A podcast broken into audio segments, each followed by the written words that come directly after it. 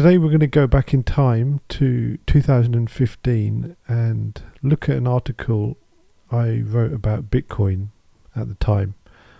Uh, it was on LinkedIn. Um, so you can see here.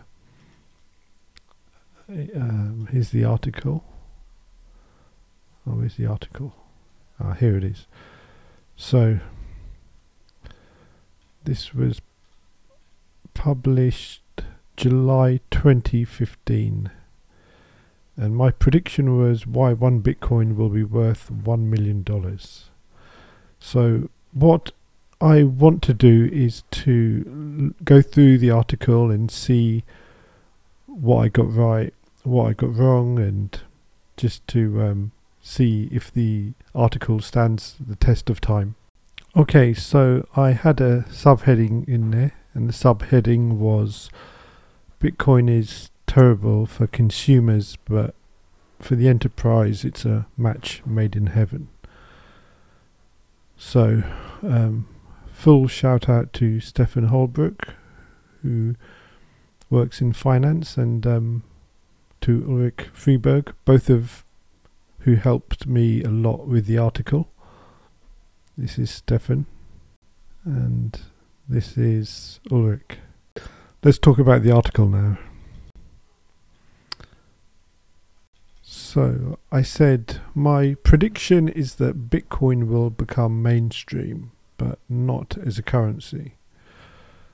I think I got that right because Bitcoin has gone mainstream now and it's but it's not used as an everyday currency.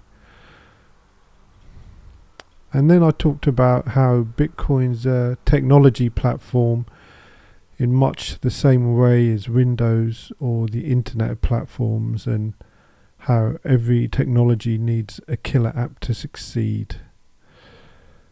I said Microsoft Windows had Office and the internet had the World Wide Web.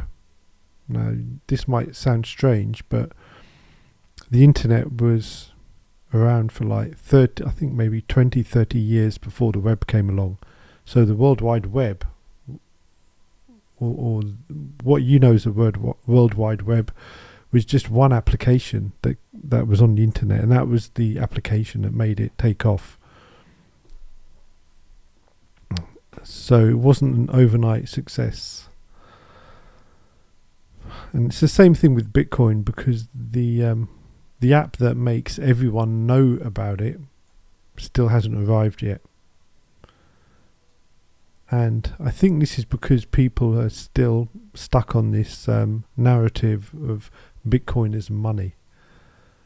Um, and the way I see it is, Bitcoin as money is is just stupid because money exists and it's in a form of cash or credit cards, and you have to basically give something which is 10 or 100 times better than cash or credit cards. For and cash and credit cards are used for everyday payments and I don't think Bitcoin's good for everyday payments. So I said here that the potential of Bitcoin will come from applications in the enterprise space where Bitcoin is will be used to timestamp enterprise transactions. This is so let's let's look at this first part. Bitcoin didn't re- replace um, money, cash or credit cards, and so I got that right. I'd say, um, and Bitcoin timestamping transactions. Actually, I think I didn't get. I wasn't spot on here because it's you. Well, Bitcoin changed because Bitcoin um, was pretty much the only kid on the block at the time. But then Ethereum came along and um, and Cardano and other and other like um, uh, decentralized platforms and blockchains and and they allowed timestamping for consumers. So things like, for example, NFTs, timestamped transactions to prove ownership. Um, yeah. So I, I think I, yeah, I've I got some of this. I got some of this right. There there are enterprise transactions, of course. I think the thing I didn't see was that crypto would would be such a big thing in the consumer space. Okay, so moving on. By 2020, most large organization enterprise will buy Bitcoin on a daily basis. I didn't get that right. I mean, it's like they don't buy it on a daily basis. I, I was just totally off there. Um, I think it will happen, but I think it will be in the background, so they won't even know they're buying it. Okay, then I told a bit about me and um, about Alex, who first told me about Bitcoin. I think he might be in the first. Maybe I'd, I'd heard about it a bit before. I'm not sure, but he was he made me think about it seriously. So, okay.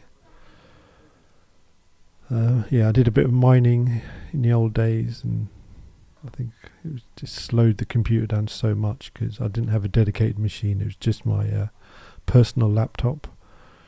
Then, uh, yeah, I lost uh, almost everything in Mt. Gox, or a lot anyway. Mm.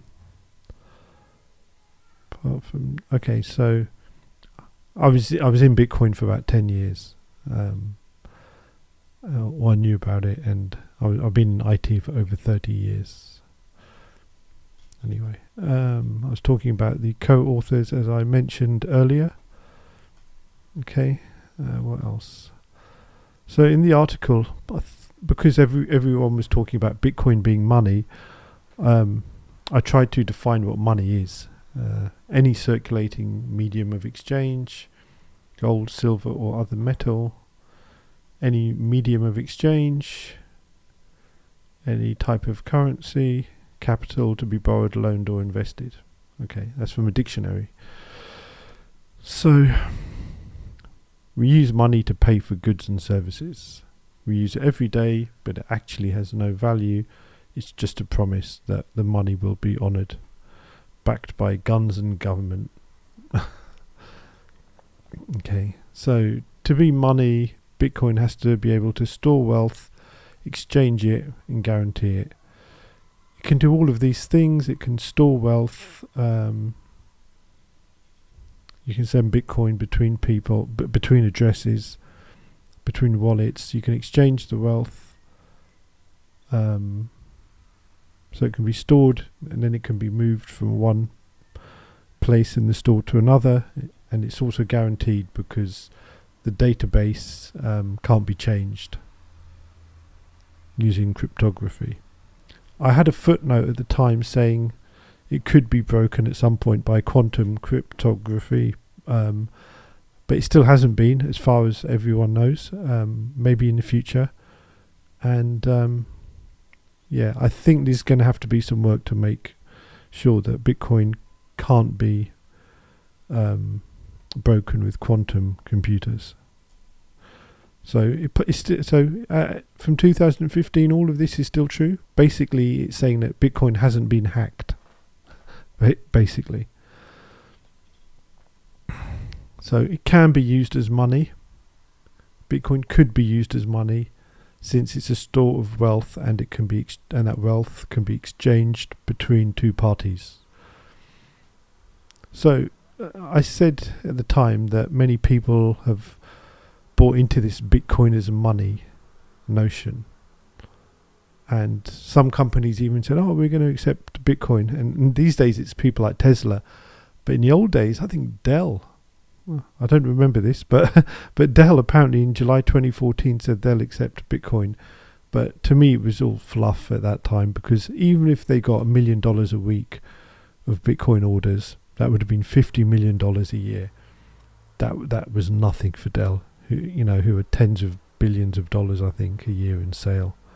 So I think the only reason at the time people were saying they would accept Bitcoin was for the PR boost. Okay, so then I um, talked again about Bitcoin being money, just a temporary phase. Well, it was never money, basically. Um, but then I said, why? well, wh- while it could be, well, while it technically is money, it could be used as money. In 2015, there was many problems with using it as money, and those problems were it was too hard to use compared to credit cards. I mean, no one accepted it, and you had to convert it to cash first, and then um, you had to. Um, uh, and, that, and that was hard enough. so it was just too hard to use. You didn't have like all these Square Cash or whatever these Bitcoin credit cards or whatever they are today that you have. It was too volatile, much more volatile than today, and even today it's quite volatile. Um, it was too hard to store securely. Probably 90% plus of the early Bitcoin holders had their Bitcoin stolen. Myself, of course, um, included in that. Um, and I know many other people who lost everything. Uh, there was many unknown tax liabilities. Um, we'll talk about that another time as well. Um, but I, actually, a lot of this is still true in a way, except maybe that now you have the credit cards, and it wasn't instant to transfer wealth, and that's still a problem today. I mean, you've got the ten minute wait. Maybe people could use the Lightning Network or something. You know, I'm not sure. Um, yeah, but it wasn't a good currency in 2015, and even today, it's not brilliant. But you've got some Visa card options uh, from some companies, but I don't think there's any big mainstream banks that offer Bitcoin credit cards yet. And I think that's what that's what we need to have as a as an alternative to currency. But then it still has to get exchanged to dollars or pounds or whatever. Okay. Um, I think even if Bitcoin was easy to use today, it would still be terrible. Today, meaning 2015, simply because the price is too volatile. Mm, okay. I guess today, though, the price is less volatile, so it might be a little bit better. If you have a Visa card and you've got Bitcoin behind it, you could use it to spend that Bitcoin. Um, and then I gave an example of the volatility. You can see here, January it was so little. It I can't, can't even. I just didn't. I just put zero. Um, one cent in wow in February, eight cents in 2010. Then it went to one dollar in 2011. It went up to 31 dollars by July 2011. Then it went down to two again. Wow. Then it went up to 13. Ah, I remember this. And I remember between December 2012 and April 2013, and I, mem- I remember Bitcoin being at 80 to 90 dollars, and people saying, oh, this is the biggest bubble in history. So everyone thought Bitcoin was totally overvalued at, um, at $100, 80 to $100 basically. $266, then it went down again. so you can see all these, these are just a few of the crashes. Um, then to 100, and then 1 250, down again, crash.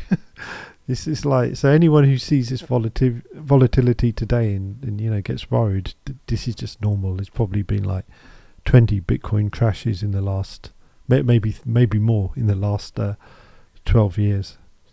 And see, it's just down, up, down, up, crazy. See, then two hundred again in twenty fifteen. So, yeah, okay. So the volatility is a double-edged sword. Consumers don't don't like it because it means you can't use it as a currency.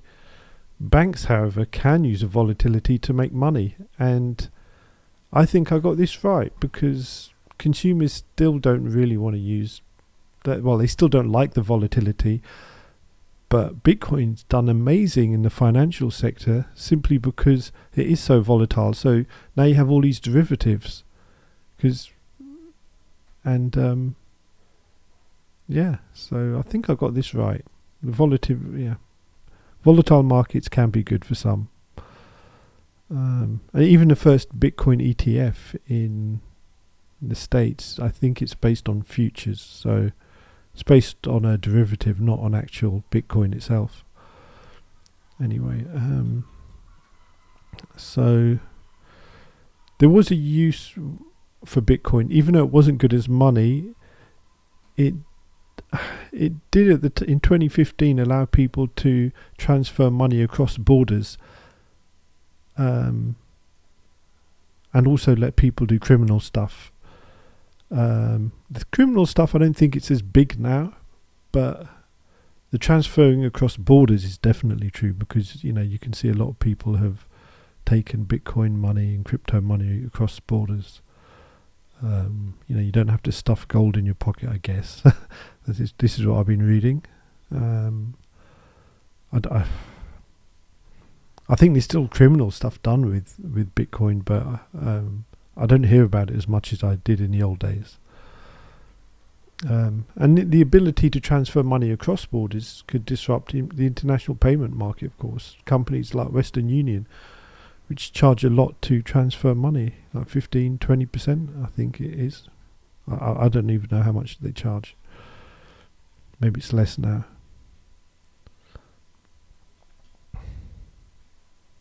Anyway, I think I got I got this kind of right.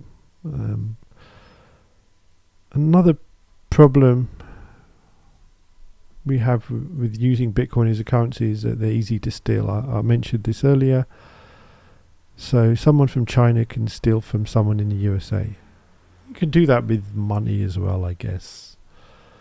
But to keep the Bitcoin safe, you have to put them in cold storage and have only a small working amount for everyday use. And this is this I got right. This is true today, and this is custody of Bitcoin. And you see the Bitcoin banks that have come up, um, and you know, there's this narrative in Bitcoin that you get to be the bank yourself, but most people don't want to do that.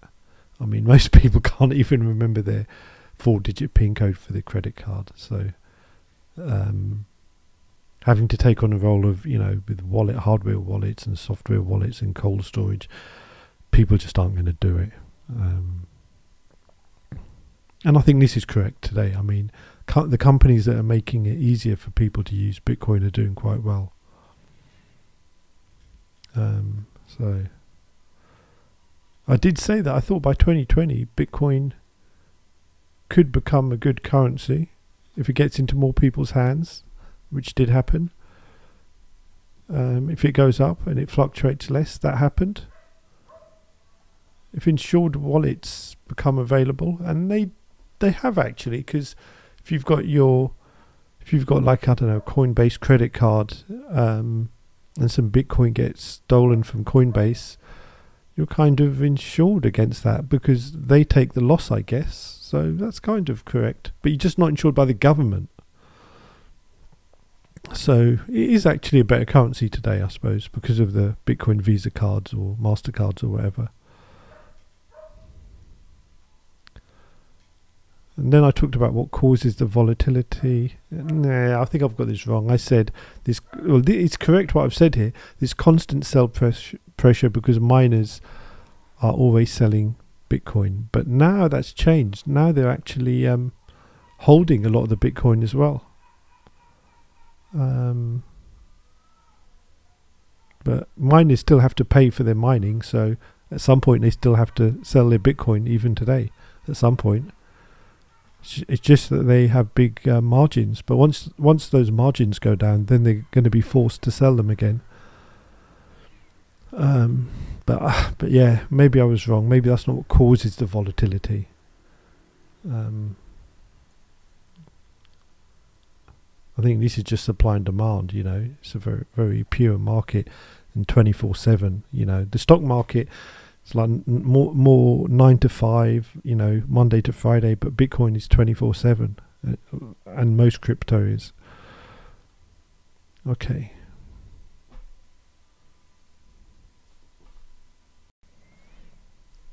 Okay, so then I said, um, if Bitcoin isn't money, then what is it? And then I said, Bitcoin is just one application of, sorry, money is one application of Bitcoin. Um, then I talked about the early days being 2009 to 2012, which was the early days in those days. And I don't think myself included, I didn't think of Bitcoin as a currency. Is, is a, I think the whole currency thing did come later, like in 2013 or 14 when it when it was talked about in the media. Um, I, I wrote about an example of a non-currency use when someone buys a house and the two parties could sign the documents digitally and record it on the blockchain. That's starting to happen. I didn't, you know, it hasn't really. It's not really a big thing yet, but some companies are recording stuff on the blockchain, and this is kind of the NFT um, space today. So um, that started to happen. Anyway, then I talked about what is a blockchain, and I basically wrote it's um, it's basically it's a really slow database, and I said it's like really slow, like millions of times slower than a relational database, and trillions of times smaller capacity. So that's funny. And that's correct. That's correct today as well. And today you're you're starting to see blockchains with sharding capabilities, so that they can store more data and and also faster blockchains like Solana. So um, both of these things are starting to be um, addressed with other cryptos now, and also with some of the other Bitcoin like um, level two um, um, networks like uh, Sovryn and um, Stacks. so Sovryn, S O V R Y N, and Stacks, S T A C K S. Check them out. Um,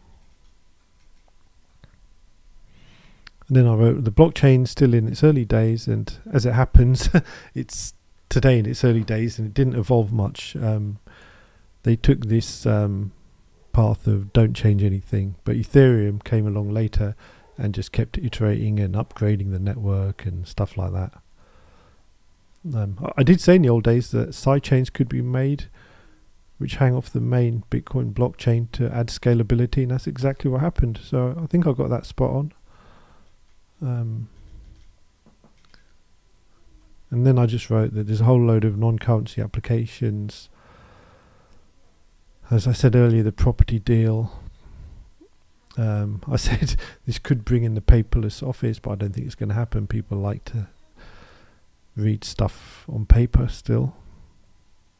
Uh, anyway, then I said, and what's Bitcoin really worth? Well, I said the killer app is not currency.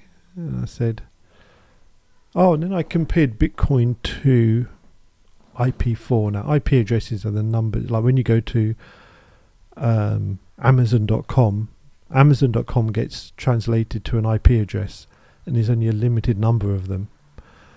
And they were essentially free in the 1990s, like cryptocurrency was like in 20 in 2009. Um, but now, single IP address can be like ten dollars a month just to rent one. Um, so IP addresses, I think, are very similar to Bitcoin in many ways. Um, and I, I, think, just like IP addresses in the future, like like no one thinks of IP addresses today. It's just a technology, um, and um, I think think people will think about Bitcoin in the same way in the future, or so I thought. But you know, I, I didn't imagine that Bitcoin would still be in the headlines today. I just thought people would use it. Um, anyway, I wrote that since there's a limited number of bitcoins, they'll form a key component of the future transactional internet, and then demand for bitcoins will skyrocket. And this is happening. Yeah, this is definitely happening. Um, companies are finding ways for storing data on the blockchain, but what I didn't foresee was alternative blockchains like Ethereum, Solana, FTM, um, Cardano, um, uh, Algorand, and loads of others.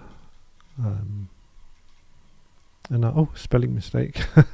um, saying that companies will buy bitcoins. I said companies will buy bitcoins earlier, and I said that's. but then I said that's misleading. Oh yeah, I, I said I think companies will buy bitcoins indirectly much like domain name registrars offer transactional services. So I think this is saying that people want to they want to use the services that Bitcoin like you know like, like they want to use thing services that Bitcoin enables, but they don't care about the technology itself. They want to do stuff like I want to close a deal for a house, you know, and I think this is true. and this will be more so true as we go forward. Um, I said the constant buy side demand will push the value of bitcoins to very high levels. This is true, as it will not be consumers but transaction companies and banks who are willing to pay tens or hundreds of thousands of dollars per bitcoin. True, starting to happen now, since each bitcoin will allow several million transactions to be performed. And footnote six said that one bitcoin is actually quite misleading. It's actually 100 million satoshis, I think. So when you buy one Bitcoin, you're really buying like 100 million Bitcoins, but people just don't think of it like that. Um, another thing that will push the price of Bitcoin up is the cost to store Bitcoins will be high. As Bitcoin, and this is a big one. Bitcoin storage companies will need paper wallets, vaults, security guards, insurance, and many things we associate with a traditional bank. People think Bitcoin is dig- digital money, but because of it's so easy to steal, it's still, in fact, in some ways, it needs higher security measures to store it than the normal cash and money. And this is an ongoing cost which will only get more expensive um, as time goes on. So then I finished to say, so I'd not be surprised to see a one million bit, one million dollar Bitcoin, and and and by the way, today you do have security guards guarding cold wallets for Bitcoin. So this has happened, and this is just going to increase. Um, I did see here the alternative scenario is if another cryptocurrency takes hold and Bitcoin could go to zero. But so far, third-party integration to developers have chosen Bitcoin, so it's a clear winner. This I got this wrong. Developers went to Ethereum, and um, but Ethereum didn't exist then. So yeah, I, I, so I, I don't know what to say. So uh, I didn't predict Ethereum would come and Bitcoin wouldn't evolve. So um, I got that wrong in that way. I did say um, I wanted to give an alternative perspective to Bitcoin. Um, and in the future, large companies will support the infrastructure to store and maintain Bitcoins. And Bitcoins will become invisible to the rest of us, and so they should, and I hope they will. Um, Okay, and that's it. So I think a lot of this stuff, um, I, got, I got a lot of stuff right actually. Um, I didn't foresee Ethereum, and uh, you know, I think I, I was a Bitcoin maximalist when, or a Bitcoin onlyist, because it was the only game in town. So um, yeah, um, I, I didn't realize that all these other blockchains would come out, and um, so I definitely didn't see that. Um, okay, so um, that was my thoughts from 2015, and uh, um, maybe I should write an update to this. Um, I think it, it's it stood up quite well, um, given given it was six and a half years ago. So uh, uh anyway, thanks for listening, um, and um, I, I, don't think I've got anything to add. Uh, so I'll, I'll see you next time. Thanks. Bye.